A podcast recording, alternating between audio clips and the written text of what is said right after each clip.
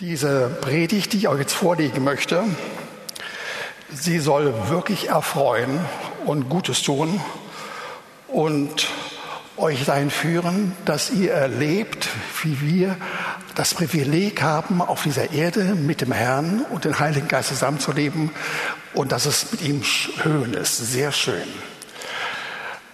Und wenn wir so in eine einen Gottesdienst kommen, wie etwa diesen, vor allen Dingen in der Anbetungszeit, dann hat keiner unter uns irgendwelche Anfragen und Zweifel daran. Wir sagen, wir singen, wir sprechen uns aus. Wir haben einen wunderbaren Herrn und wir erleben ihn als einen Herrn, der nahe ist und uns freundlich zugewandt ist und uns errettet hat und noch vieles andere tut. Das machen wir alle. Aber ihr Lieben, wenn es dann um den Alltag geht, dann denken wohl doch einige, wenn nicht gar viele, relativ anders. Und insofern ist diese Predigt, die ich euch vorlegen möchte, schon eine Art Herausforderung. Herausforderung nicht in dem Sinne, dass sie irgendwie attackierend ist oder negativ ist, sondern ganz im Gegenteil. Sie ist durch und durch positiv. So positiv, dass man nur fragen könnte, stimmt das auch wirklich? Und, aber weil es im Bibelstück gegründet ist, deswegen ist es wichtig, dass ihr genau hinschaut.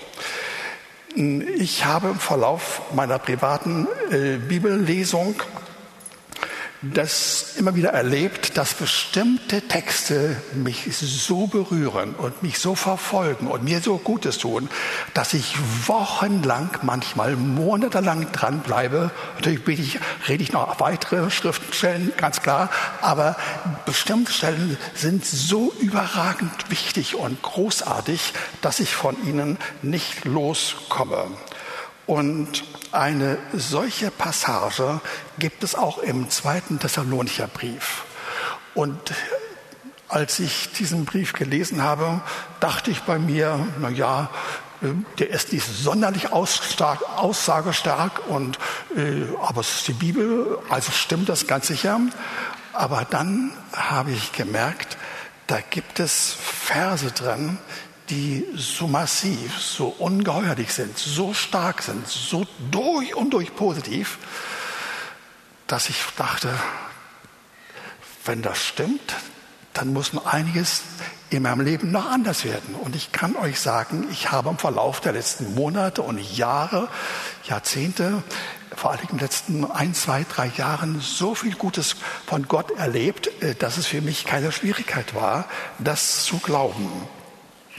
Aber diese Passagen, die ich jetzt euch kurz vorlegen möchte, zwei, jeweils zwei Verse aus dem äh, zweiten Thessalonicher Brief, die haben es in sich. Und ich will versuchen, das zu begründen, wiewohl ich alles nicht im Einzelnen diesmal machen kann. Dazu brauche ich eine zweite Predigt, weil es noch Hintergründe gibt, die so stark sind, äh, dass man sie quasi auf Anhieb nicht erfassen kann. Und dennoch, der Herr wird dafür sorgen, dass das, was wir heute hören, sein Werk tun wird. Ich lese also vor aus dem zweiten Thessalonicher Brief.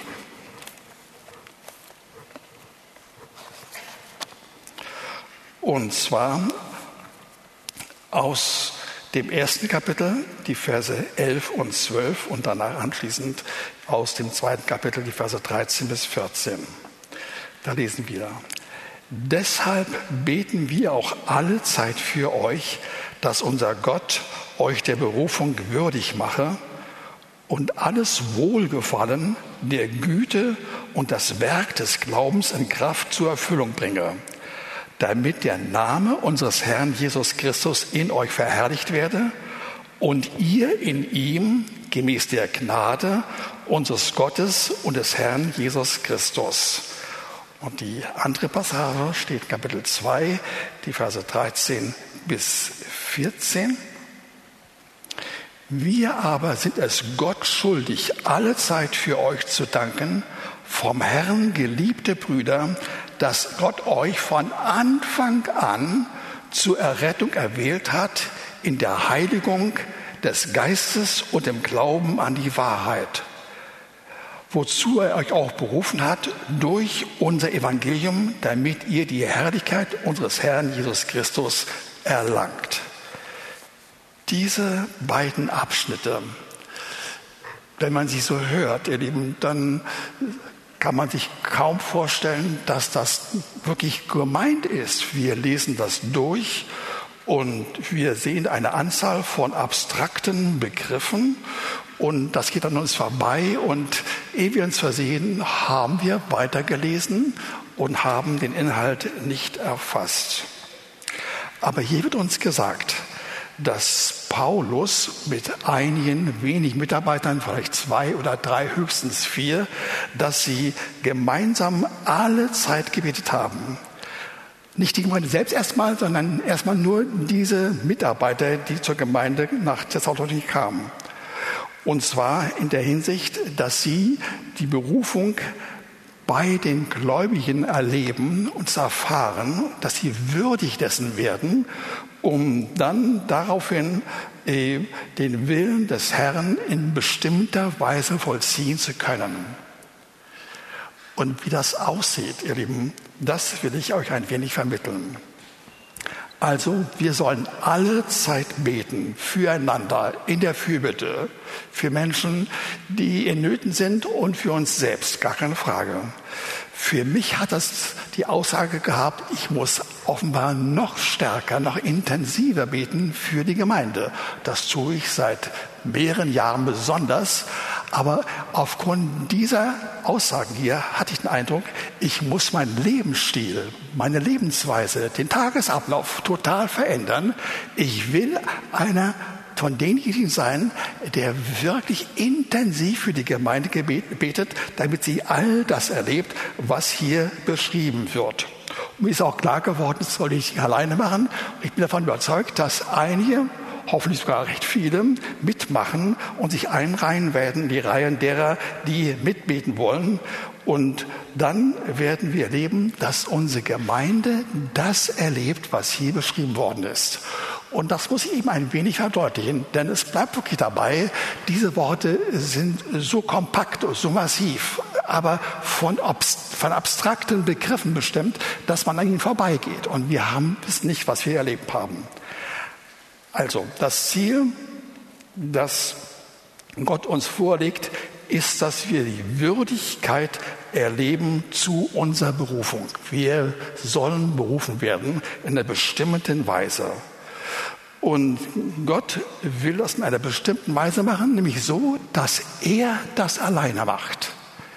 Eben da fängt es schon an. Eben habe ich noch gesagt, als einzige Aussage in diesem ganzen jetzt vorgelegten Text, äh, dass wir etwas machen müssen, nämlich, dass wir beten sollen für uns und für andere. Und nun geht es los, dass in der Folge der nach folgenden Worte nur noch von Gott die Rede ist, dass Gott das macht. Also nehmt das zur Kenntnis, der Herr macht uns würdig zu unserer Berufung. Das machen nicht wir selbst, sondern das macht der Herr tatsächlich.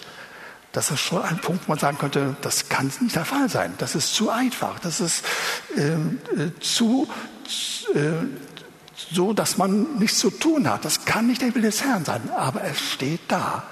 Und das müssen wir auch wirklich zur Kenntnis nehmen. Und das finde ich herausfordernd und gleichzeitig entspannend. Und wie das im Einzelnen geschieht, ihr Lieben, das will ich jetzt ein wenig euch verdeutlichen. Da heißt es, dass wir also befähigt werden, das schließt einfach ein, dass wir das selbst nicht tun sollen, also uns nicht anstrengen müssen. Nehmt das zur Kenntnis. Wir sollen würdig gemacht werden zu einer bestimmten Berufung, die ich gleich noch erklären werde, die dazu beiträgt, dass wir das vom Herrn empfangen und dass er uns würdig macht. Und nun die Frage, was macht er inhaltlich bei uns, wenn er uns würdig macht? Das wird hier genau beschrieben, nämlich wir sollen alles Wohlgefallen, was es gibt, das wird er uns geben, damit wird er uns beschenken, das er uns zu, das steht uns zu. Unter dem alles Wohlgefallen, das sind Worte, die heute in unserem Vokabular nicht so sehr, sehr üblich sind, aber Wohlgefallen bedeutet, wenn es vom Gott kommt, die ganze Summe und Menge und die Tiefe und die Breite von allen Dingen, was gut ist. Das sollen wir erleben. Ein Wohlgefallen, mit dem wir beschenkt werden.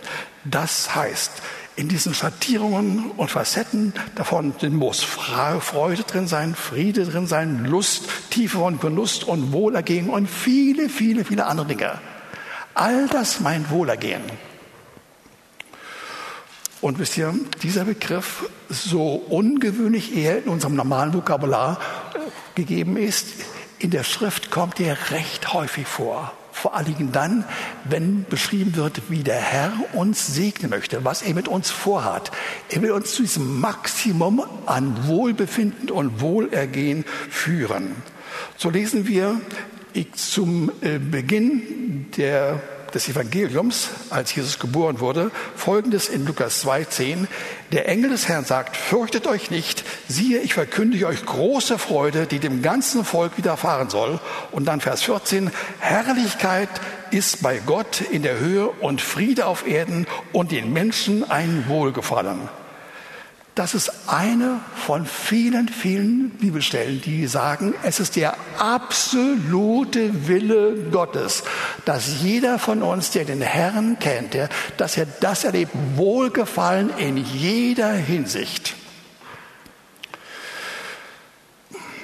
Wenn wir dieses Wort Wohlgefallen genauer untersuchen, dann merken wir, es kommt wirklich nur von Gott Gott gibt es, aber wir können es und sollen es bekommen.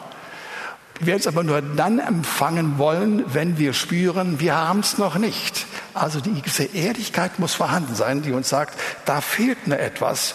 Und deswegen müssen wir uns ausstrecken dieses Geschenk anzunehmen, entgegenzunehmen. Und das hat er vor. Er will uns mit himmlischen Freuden, mit Frieden, mit Lust, mit all dem Guten, was man jetzt aufzählen könnte, er will uns damit beschenken. Und nicht nur Einzelne, sondern eine ganze Ortsgemeinde. Diese Verse wenden sich an eine einzelne bestimmte Gemeinde, die Gemeinde in Thessalonich. Ja. Und die sollen das unbedingt erfahren. Das ist das Thema dieses Briefes. Und Gott macht uns würdig zu unserer Berufung. Und das ist eben ein Teil dieses Wohlgefallens. Nicht nur äh, Freude und Wohlgefallen im persönlichen Leben, sondern auch bei vielen, vielen Menschen. Er will uns segnen mit geistigem Leben, mit Freude, mit Frieden, mit Herrlichkeit, mit Überfluss. Immer wieder dasselbe. Und wenn man das so ausdrückt, ihr Lieben, dann läuft man geradewegs als Pastor in eine Gefahr hinein, dass der Hörende, das hört, sagt, das stimmt so nicht. Das kann nicht der Fall sein. In dieser Welt, in Anbetracht von all die Problemen, Konflikten, Nöten und Schwierigkeiten, die es gibt, kann man das so nicht verstehen, kann man das so nicht ausdrücken. Und wenn es gesagt wird, dann muss es anders gemeint sein. Das ist unsere, unser Denken. Ich habe vor Jahren oder Jahrzehnten den Titel eines christlichen Buches gelesen. Es lautet, Gott hat mir nie versprochen, äh, dass wir in einen Rosengarten gehen sollen und ihn erleben sollen. Also eine typische Aussage von wahrscheinlich mehr kirchlichen äh, Christen, wie auch immer, äh, die sagt, wir müssen genau hinschauen. Unser Leben mit dem Herrn hat mehrere Seiten. Schon schöne, angenehme Seiten, aber es gibt auch die anderen Verhältnisse, die Probleme dieser Welt, die Probleme in der Familie. Das, was wir selbst durchgemacht haben, das gehört mit dazu. Könnte man sofort sagen. Und doch, ihr Lieben, das Wort steht dazu. Das ist unser Wille. Er, der Wille des Herrn. Er will uns dahin führen. Nun geht es aber nicht nur um das Wohlgefallen, von dem die Rede ist. Das heißt, Wohlgefallen der Güte wird uns zuteil werden. Wohlgefallen der Güte. Ihr Lieben, Güte ist zurückzuführen auf den Begriff Gutem. Und das Gute ist eine Qualität, in der es beinhaltet es, dass alles, was sie beschreibt und darstellt, richtig gut, einwandfrei ist und klar ist und schön ist und beeindruckend ist und richtig ist. Das ist gut. Ja. Und das Gute wird übrigens im Neuen Testament überwiegend, auch sogar im Alten Testament an einigen Stellen, Bezug genommen auf den Heiligen Geist. Der Heilige Geist ist durch und durch gut. Aber hier heißt es, dass wir die Güte im Wohlgefallen Gottes erleben sollen. Nun, was ist in diesem Fall die Güte? Die Güte des Wohlgefallen Gottes ist Freundlichkeit. Das ist der erste Begriff, der mir eingefallen ist. Ja. Freundlichkeit ist etwas Herrliches, etwas zu Herzen gehendes, was eine äh, was tiefe Anteile und Bereiche unseres Denkens und Lebens und Herzens bestimmt. Ja?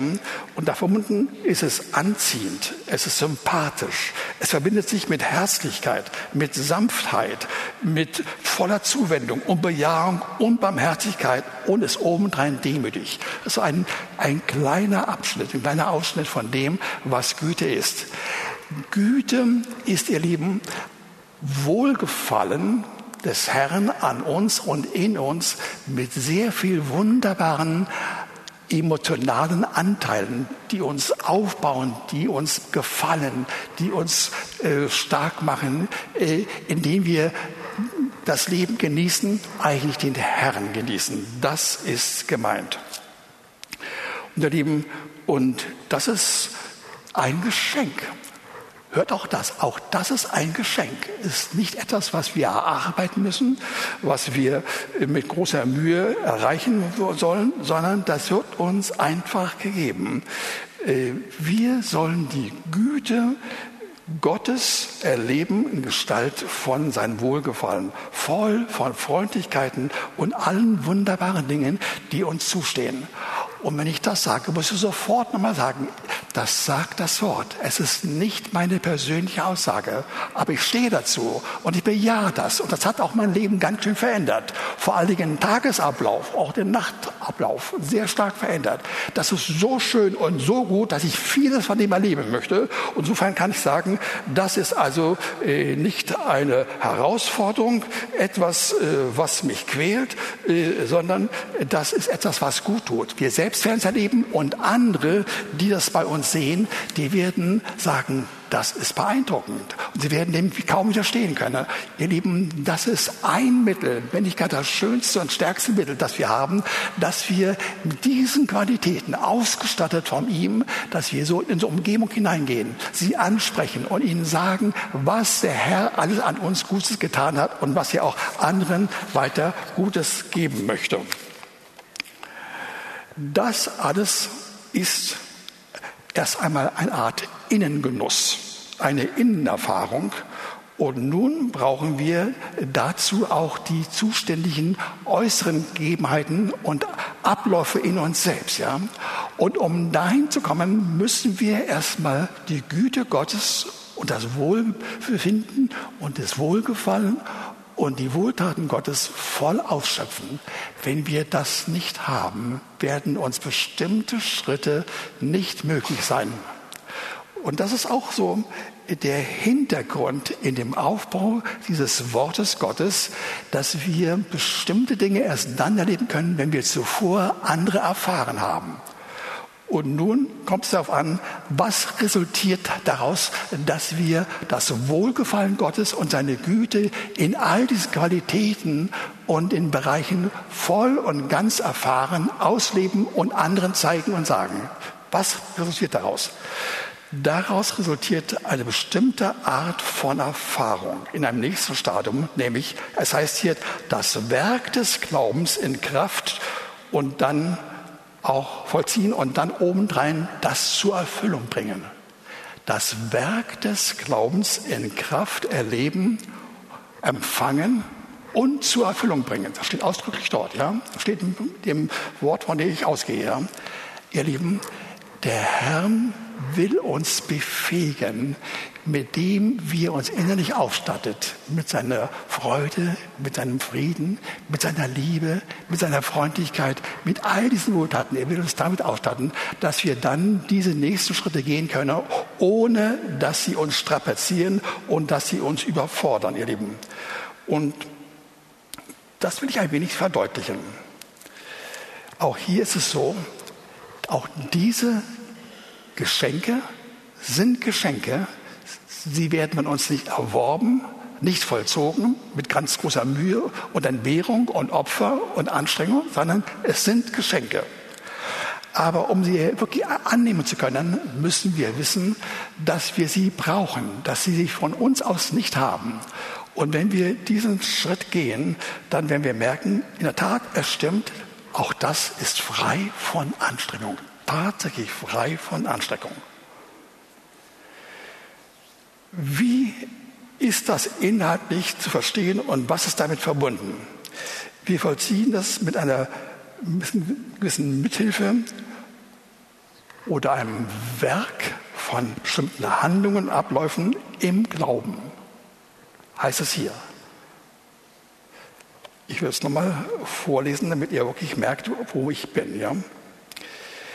Er will uns würdig machen und alles Wohlgefallen und der Güte und das Werk des Glaubens in Kraft in uns zur Erfüllung bringen. Das Werk des Glaubens in Kraft in uns zur Erfüllung bringen. Das will er. Und das ist interessant. Er macht das, indem er uns befähigt zu glauben. Wir müssen wohl in Aktion hineingehen, aber auch dabei hilft uns der Herr. Wir glauben das, was er sagt. Glauben ist in diesem Fall nicht ein mangelhaftes Wissen oder ein partielles Wissen. Das ist eine Deutung oder eine Form von Erklärung aus weltlicher Sicht. Ja. Glauben ist ein Mangel oder ein, ein geringes ein geringes Quantum an Gewissheit und Klarheit und Wahrheit. Aber Glauben in der Schrift heißt etwas völlig anderes, nämlich, dass wir das, was uns gesagt wird, in Wahrheit annehmen, dass es wahr ist, dass wir es deswegen glauben können und dass wir dann das erleben können. Ohne Handlung unsererseits in dem Sinne, dass wir es durchsetzen müssen. Es ist zwar eine Handlung vorhanden, gar keine Frage. Erst kommt das Wort Gottes, daraus entwickelt sich in uns ein Gefühl, ein gewisses Verständnis, was er hervorhat. Und wir erleben dann daraus, wie wir vertrauen können. Und wenn wir vertrauen können, können wir das aussprechen. Aber dieses Aussprechen kommt aus dem Glauben zustande und die Handlung selbst kommt nicht von uns aus der eigenen Kraft heraus. Wir müssen zwar handeln, aber mit göttlicher Kraft. Denkt nur an das Beispiel von Bartimäus, Kapitel 10 äh, aus Markus Evangelium, Vers 52, da sagt der Herr zu ihm, nachdem er ihn mit einigen wenigen Schritten hingeführt hat, zu dem Augenblick, dass jetzt die, Erfahrung der Heilung stattfinden will, dann sagt er, dein Glaube hat dich errettet, genau genommen hat dich geheilt. Das ist derselbe Begriff, Soteria oder Sozen, retten und heilen. Dein Glaube hat dich errettet. Und dann konnte er sehen. Aber die Kraft zum Sehen kam nicht von ihm selbst, ja. Er hat es nur ausgesprochen und hat einen bestimmten Schritt auf den Herrn zugegangen und dann konnte er das erleben, ja. Die Tat selbst, ja, inhaltlich, ja, das, was in der Hand vollzieht, sich vollzogen hat, das macht der Herr durch den Heiligen Geist. Er befähigt uns dazu und dann können wir es einfach entgegennehmen. Diese übernatürliche Kraft äh, des Herrn war eine Kraft, auch er, als er auf der Erde war, braucht diese Kraft durch den Heiligen Geist. Lasst euch ja sagen, unser Herr, als er auf dieser Erde unter seinen irdischen Bedingungen noch wandelte, dieser Herr brauchte zu bestimmten Dingen, vor allem zu Zeichen, Wundern und dergleichen, immer noch die Kraft des Heiligen Geistes. Und wir finden in Lukas 6, Verse 17b und 19 äh, so ein Beispiel.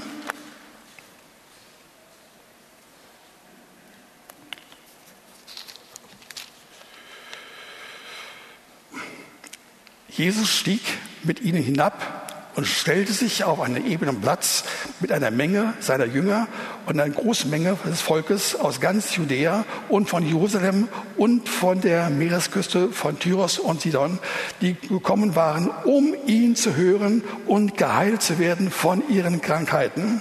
Und jetzt kommt es. Auch die, welche von unreinen Geistern geplagt waren, sie wurden geheilt. Und die ganze Volksmenge suchte ihn anzurühren, denn Kraft ging von ihm aus. Und im Kapitel 4, Vers 14 lesen wir, und Jesus kehrte aus der Kraft des Geistes zurück nach Galiläa und das Gerücht von ihm äh, verbreitete sich durch das ganze umliegende Land und er lehrte in ihren Synagogen und wurde von allen gepriesen.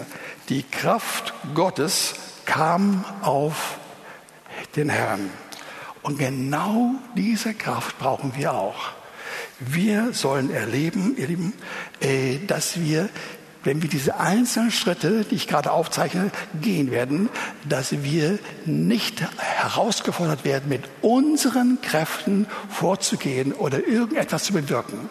Dazu sind wir nicht imstande. Also wir haben es jetzt erlebt. Der Herr redet zu uns. Wir sollen beten. Wir werden äh, durch die Kraft Gottes in den Stand gesetzt, wirklich die Berufung zu erfüllen. Wir werden würdig der Berufung, macht der Herr.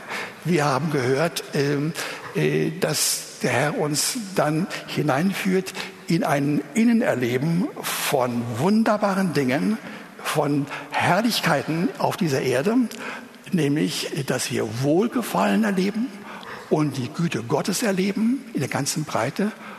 Und nun kommt noch etwas. Und auch das hatte ich schon vorgelesen. Ich möchte es aber noch einmal vorlesen. Damit der Name unseres Herrn Jesus Christus in euch verherrlicht werde und ihr in ihm gemäß der Gnade unseres Gottes und des Herrn Jesus Christus es steht wirklich da, dass der Name unseres Herrn Jesus Christus in uns verherrlicht wird. Das können wir doch akzeptieren, ja, das ist klar. Und es geschieht dadurch, dass wir uns von ihm so verändern lassen, dass wir sein Wesen so übernehmen, dass an uns erkennbar ist, das, was wir sehen, ist die Herrlichkeit des Herrn. Aber es geht noch weiter, nicht nur das, sondern die Herrlichkeit des Herrn wird auch uns selbst zuteil durch den Herrn. Also Herrlichkeit auf der Seite des Herrn und Herrlichkeit auf unserer Seite auch. Habt ihr das verstanden und Erkenntnis genommen? Es gehört mit zu unserem Dasein, zu unserem Leben, dass wir die Herrlichkeit des Herrn bei uns selbst erfahren. Das gehört mit dazu. In diesen Kategorien müssen wir denken. Wenn wir gar nicht eigentlich so denken, dann können wir auch gar nicht erreichen. Aber der Herr will uns wirklich in diesen Stand bringen, dass wir sagen, ja, ich verändere meine Denkweise. Die alten Kategorien, wie ich mich hier bis jetzt gesehen habe und beurteilt habe, die gelten nicht mehr. Sie stimmen nicht überein mit dem, was das Wort Gottes sagt. Ich bin ein Kandidat der Herrlichkeit und ich komme dahin, wenn ich diese drei, vier Schritte gegangen bin. Und ich werde es nicht so auf Anhieb machen, sondern ich werde mit dem Herrn versuchen, durch den Heiligen Geist hineinzugehen und dann werde ich merken, es wird mehr und mehr meine eigene Erfahrung werden. Und dann kommt der Augenblick, nicht in fernen, fernen Jahren, sondern in Wochen oder Monaten zustande, dass man sagen kann, ich erlebe den Herrn so intensiv, so schön, so stark, so wohltuend. Ich kann nicht anders sagen, das ist Herrlichkeit. Wisst ihr, und genau das ist mir auch widerfahren. Immer wieder und immer wieder. Ich denke, dass ich noch lange, lange nicht all die ganzen ähm, Facetten von Herrlichkeit und Ausprägungen, dass ich sie erlebe, würde ich nicht von mir behaupten. Aber einiges erfahre ich. Und es ist so stark und so schön und bewegt mich so sehr. Das befähigt mich, stundenlang beim Herrn zusammen zu sein.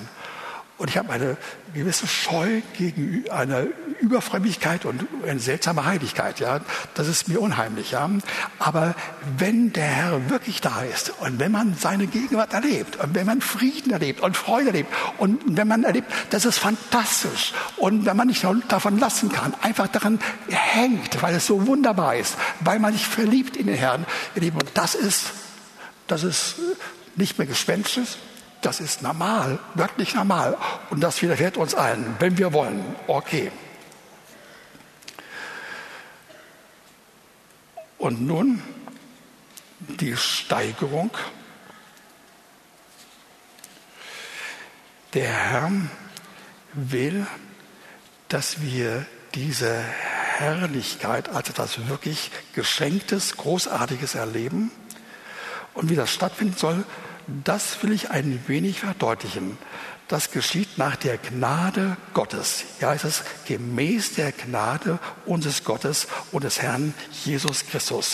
Ihr Lieben, wenn wir auf diesen Wegen uns bewegen, dann werden wir erleben, dass das Wort Gottes anfängt zu uns zu reden und es fängt an zu reden zu, in der Weise, dass es uns verheißt, was der Herr zu der jeweiligen Situation zu sagen hat.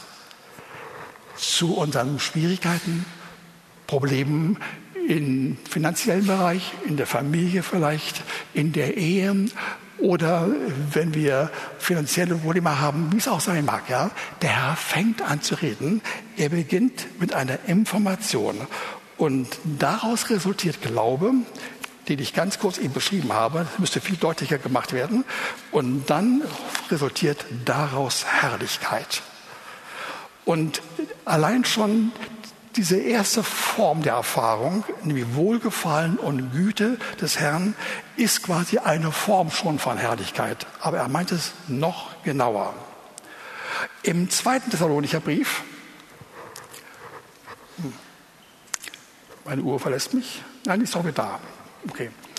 Ähm, Im zweiten Thessalonicherbrief, Kapitel 2, 13 bis 14, ich werde es mal vorlesen, steht dasselbe, nur mit leicht veränderten Worten, auch mit etwas theologischer Begründung, aber enthält dieselbe Aussage. Da lesen wir, wir aber sind es Gott schuldig, alle Zeit für euch zu danken, vom Herrn geliebte Brüder, dass Gott euch von Anfang an zur Errettung erwählt hatte, erwählt hat in der Heiligung des Geistes und im Glauben an die Wahrheit, wozu euch auch berufen hat, wieder berufen, durch unser Evangelium. Hier steht es, das, wozu wir berufen sind, mit all diesen Aussagen, die das enthalten, ist ein Evangelium, damit ihr die Herrlichkeit unseres Herrn Jesus Christus erlangt. Ich will es nur in kurzer Form verdeutlichen, ihr Lieben. Erstens, Paulus stellt fest mit seinen Mitarbeitern, das, was er erlebt an Wohltaten, an Fakten in der Gemeinde unter dieser Botschaft ist so stark, ist so überwältigend, dass er nicht anders konnte, dass er sich verpflichtet fühlte, regelrecht zu danken. Und zwar nicht aus Zwang heraus, sondern aus den Fakten heraus, die offensichtlich sind, die begeisternd sind. Er fängt an zu danken und zu danken. Ihr Lieben, wenn wir danken wollen, dann ist die beste Voraussetzung die, dass wir die Schritte gehen, die uns avisiert geworden sind, die wir sehen können, die wir ergreifen können, die wir erleben können. Und wenn wir voll davon sind, bleibt gar nichts anderes übrig, als zu danken. Zweitens, Paulus und die Gemeinde erkennen dabei, dass sie nicht nur zur Rettung für die Ewigkeit da sind, deswegen sie sich begehrt haben, sondern dass sie von Anfang an erleben sollen, wie der Heilige Geist sie heiligt. Und das entspricht quasi dem Wohlgefallen Gottes äh, und deiner Güte, wie wir es gerade eben gesehen haben. In anderen Worten, das Wort Gottes sagt eindeutig, wir sind nicht nur da für die Ewigkeit, die wir mit Ach und Krach irgendwie erreichen werden durch viele Kümmernisse, Schwierigkeiten und Nöten und Probleme. Nein, nein, nein. Wir sollen die Ewigkeit erfahren im Sinne von Bekehrung, ewiges Leben, Gerechtigkeit Gottes, alle Frage. Das ist der Fall. Aber wir sollen jetzt schon, jetzt, heute und hier unbedingt erleben, wie wir geheiligt werden durch den Heiligen Geist. Das ist ein anderes Wort für Charakterveränderung, Veränderung unseres seelischen Lebens, unserem Denken, von all dem, was uns ausmacht. Das will der Heilige Geist verändern. Und ihr Lieben, das ist nichts anderes als eine ständige Kommunikation mit dem Heiligen Geist, der uns in, mit Wahrheiten und, und Wohltaten erfüllen will, wodurch wir anders denken können Und wenn wir anders denken können, anders erleben, wenn wir die Wahrhaftigkeit dieser Worte erfahren, dann können wir auch den nächsten Schritt gehen. Das ist drittens, dass wir den Glauben an die Wahrheit auch zeigen, wie es aber hier eben für halt steht. Wir sollen die den Glauben an die Wahrheit haben, das bedeutet, dass wir nicht nur das Wissen haben, das ist schon um einiges wertvoll, dass wir wissen, worum es geht, was die göttliche Wahrheit ist, aber es reicht bei weitem nicht aus. Mit dem Wissen kommen wir nicht weiter. Wir müssen es im Glauben ergreifen. Glauben heißt ein Nehmen dessen, was uns angeboten wird, weil wir wissen, dass der Herr wahr ist, dass er zu dem Wort steht, dass er nicht lügt, dass er uns, dass er uns segnen möchte, dass er uns äh, mit, mit der ganzen Wahrheit erfüllen will und unser Dasein ähm, bestimmen. Und diese Charakterveränderungen, auch die wird als eine Wohltat zur Verfügung gestellt. Ebenfalls etwas, was kostenlos ist. Und dann viertens, und ihr Lieben, das steht jetzt mal nicht im Thessalonicher Brief, das habe ich entnommen aus dem Hebräerbrief, Kapitel 4, 1 bis 2 und später noch 3a bis 9 bis 11. All das, was ich jetzt gerade gesagt habe, in kurzen Worten, ihr Lieben, all das bedeutet, dass der Herr durch Glauben uns beschenken will, zwar in einem solchen Umfang, dass wir dabei offensichtlich das Entscheidende an Aktionen, an Handlungen nicht selbst vollziehen, sondern dass wir es in göttlicher Ruhe tun. Hört einmal dazu die Worte. So lasst uns nun mit Furcht darauf bedacht sein, dass sich nicht etwa bei jemand bei uns herausstellt, dass er zurückgeblieben ist, während doch die Verheißungen zum Eingang in seine Ruhe noch besteht. Denn auch uns ist eine Heilsbotschaft, Evangelium, verkündet worden, gleich wie jenen, aber das Wort der Verkündigung hat jenen nicht geholfen, weil es bei den Hörern nicht mit Glauben verbunden war. Lieben, wenn das Wort sich nicht mit Glauben verbindet, ja, und das war das, was wir gerade besprochen haben, dann bringt es nichts. Aber wenn es mit Glauben verbunden ist, ihr Lieben, dann geschehen außerordentliche Dinge. Lasst euch sagen, denn wir, die wir gläubig geworden sind, gehen in ein in die Ruhe, die Ruhe Gottes. Und ab Vers 9, also bleibt dem Volk Gottes noch eine Sabbatruhe vorbehalten. Denn wer in seine Ruhe eingegangen ist, der ruht auch selbst von seinen Werken, gleich wie Gott von den Seinen. So wollen wir denn eifrig bestrebt sein, in jene Ruhe einzugehen, damit wir nicht jemand als ein gleiches Beispiel des Unglaubens zu Fall kommen. Hör zu, das ist die Steigerung. All das, was wir gehört haben, was uns zuteil wird, wenn wir es im Glauben ergreifen, all das soll geschehen in einer göttlichen Ruhe. Wir sollen nicht ackern, nicht schuften, nicht uns bemühen, nicht mit Unlust und Pflichten und Ordnung und Order und Opfern und Entbehrungen und moralischen Höchstleistungen und dergleichen agieren wollen. Das ist nicht gemeint. Im Glauben ergreifen wir das, was an Wahrheit und vom Heiligen Geist gesagt wird. Wir ergreifen das, wir nehmen es auf.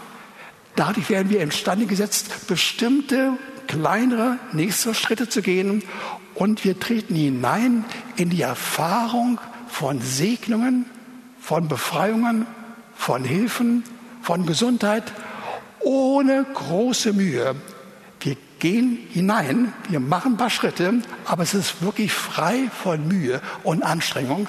Und das nennt die Bibel Ruhe, Ruhe Gottes, mittendrin in all diesen Herausforderungen. Und das ist eigentlich das Programm, was der Herr uns hier vorlegen möchte.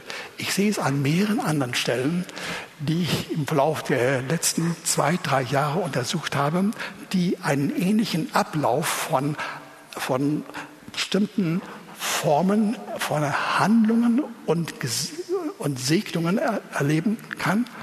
Und damit will uns der Herr sagen, das steht uns wirklich zu. Das, was ich hier gesagt habe, in meinem Wort, ist die Wahrheit. Und er will uns schon sagen, triff die Entscheidung. Sag, ich habe manches noch nicht verstanden. Möglicherweise muss ich diese Predigt zu Hause oder in Papierform äh, mehrfach durchlesen. Ähm, aber ich will das unbedingt erleben. Ich will erfahren, wie das aussieht. Ich gebe mich nicht zufrieden mit dem, was ich zurzeit erlebe und erleide. Ich finde es nicht nur schön, sondern es muss sein. Und ich will das unbedingt erfahren. Und du wirst erleben, er wird das machen. Ich habe in den letzten zwei Wochen ungefähr interessante Nächte erlebt. Es ging mir am Tage unheimlich gut, so wie ich es gerade beschrieben habe, mit viel Freude, mit Genuss des Herrn und vielen, vielen anderen Dingen. Ja, ich war richtig glücklich.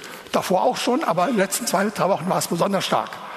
Und dann erlebte ich im Verlauf dieser letzten zwei Wochen ziemlich häufig und in den letzten vier, fünf Tagen fast jede Nacht ähm, Dinge im Traum, die mich schockiert haben. Keine Albträume, sondern es wurden mir vorgelegt vom Traumerleben, sicherlich vom Herrn, eine Menge von Aufgaben, die zu bewältigen sind. In der Gemeinde, in der Familie, überall. Es gab Aufgaben noch und noch, noch Löcher.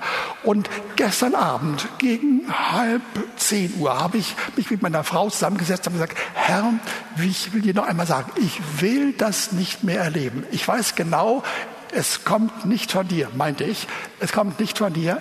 Tu das weg. Ja, ich möchte wie sonst immer wunderbare Nächte haben. Am Tag und an Nacht, Nacht haben. Ich will mich freuen im Herrn. Alles Gute, was du mir geben willst, will ich haben. Aber diese Aufgaben, eine Fülle von Aufgaben, eine größer und schwerer als die andere, ohne Albträume, aber mit, mit riesen Herausforderungen. Und ich sagte zu dem Herrn, Herr, Gegenwart von Christa, Herr, bitte nimm das weg. Und dann wachte ich, nein, dann träumte ich und ich sah eine Menge von weiteren Aufgaben mit der Gemeinde. Irgendwelche Schwierigkeiten, die ich gar nicht mehr beschreiben kann. Ich weiß gar nicht, wie sie einzeln aussehen. Aber sie waren, sie waren gewaltig und großartig. Und dann, ich wachte auf, ich merkte, Herr, das wundert mich immer sehr. Wir haben doch dich gebeten, dass du mir, du mir das erlässt. Ja? Und ich stand auf, habe gebetet, eine Zeit lang. Dann habe ich mich wieder hingesetzt, ins Bett gelegt, habe gesagt, okay Herr, jetzt wird es besser werden. Aber nach zwei Stunden muss ich wieder aufstehen, weil es genauso schon war, nur mit einer anderen Thematik. Ja? Eine Thematik, dass ich äh, eine große Anzahl von Menschen äh, in eine Stadt führen muss oder ein Häuser reparieren muss und alle möglichen Dinge, unheimlich viel. Ja? Ich stand wieder auf und sagte, Herr, das, das kann doch nicht wahr sein. Das kann doch nicht wahr sein. Und der Herr hat gesagt, er hat nichts gesagt. Gut, dann, dann ich schief weiter, eine kurze Zeit. Und dann war es erneut so, genau so. Ich dachte, Herr, was, was bedeutet das? Ich, ich bin jemand, der mit Begeisterung von dir redet, ja. Ich erlebe das, was ich sage. Das ist wunderbar. Und jetzt gibst du mir solche Träume. Ich verstehe das nicht. Und dann sagt der Herr Folgendes mir, Wolfhard, ich will nur sicherstellen, dass du wirklich darauf achtest, dass du nicht mehr mit eigenen Kräften, mit eigenen Fähigkeiten, mit deinen Bemühungen, mit deinen Gedanken, mit deinen vielen Ideen und Innovationen, die du im Kopf hast und auch beschrieben hast. Ich will nur darauf achten, dass du es jetzt so nicht machst. Mach es nicht. Ich will, ich will alles machen für dich, aber nicht mehr du selbst. Ja? Du sollst nur erleben, dass du die einfachen Schritte, die nötig sind, dass du sie machst. Das habe ich verstanden habe ich gesagt, und ja, ja, gut, aber muss das so sein? Darauf sagte er, es muss so sein, denn ich kenne dich sehr wohl. Dein Kopf ist so voll von Gedanken und von Ideen und ich wollte das bremsen. Und darauf habe ich gesagt, was, was geschieht jetzt? Darauf sagt er, nimm deine linke Hand und leg sie auf den rechten Arm, denn der schmerzt seit einigen Tagen nachts, immer nur nachts. Tu das und wirst erleben, ich heile das. Und schlagartig waren die Schmerzen weg. Ihr Lieben, ich will beten.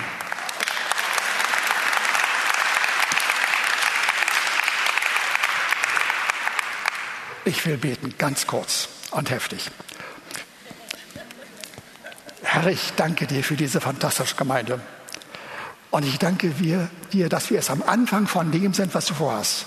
Und ich segne euch. Ich segne euch mit der Willigkeit und dem Verlangen und dem Mut zu erkennen, es gibt mehr an Erfahrungen, mehr an Leben mit dir, mehr an Freude, mehr an Segnungen. Und ich will das alles haben. Und zwar so, wie du es sagst. Nicht nach meiner Verfahren, sondern wie du es sagst. Und ich danke dir, dass du es tun wirst. Amen.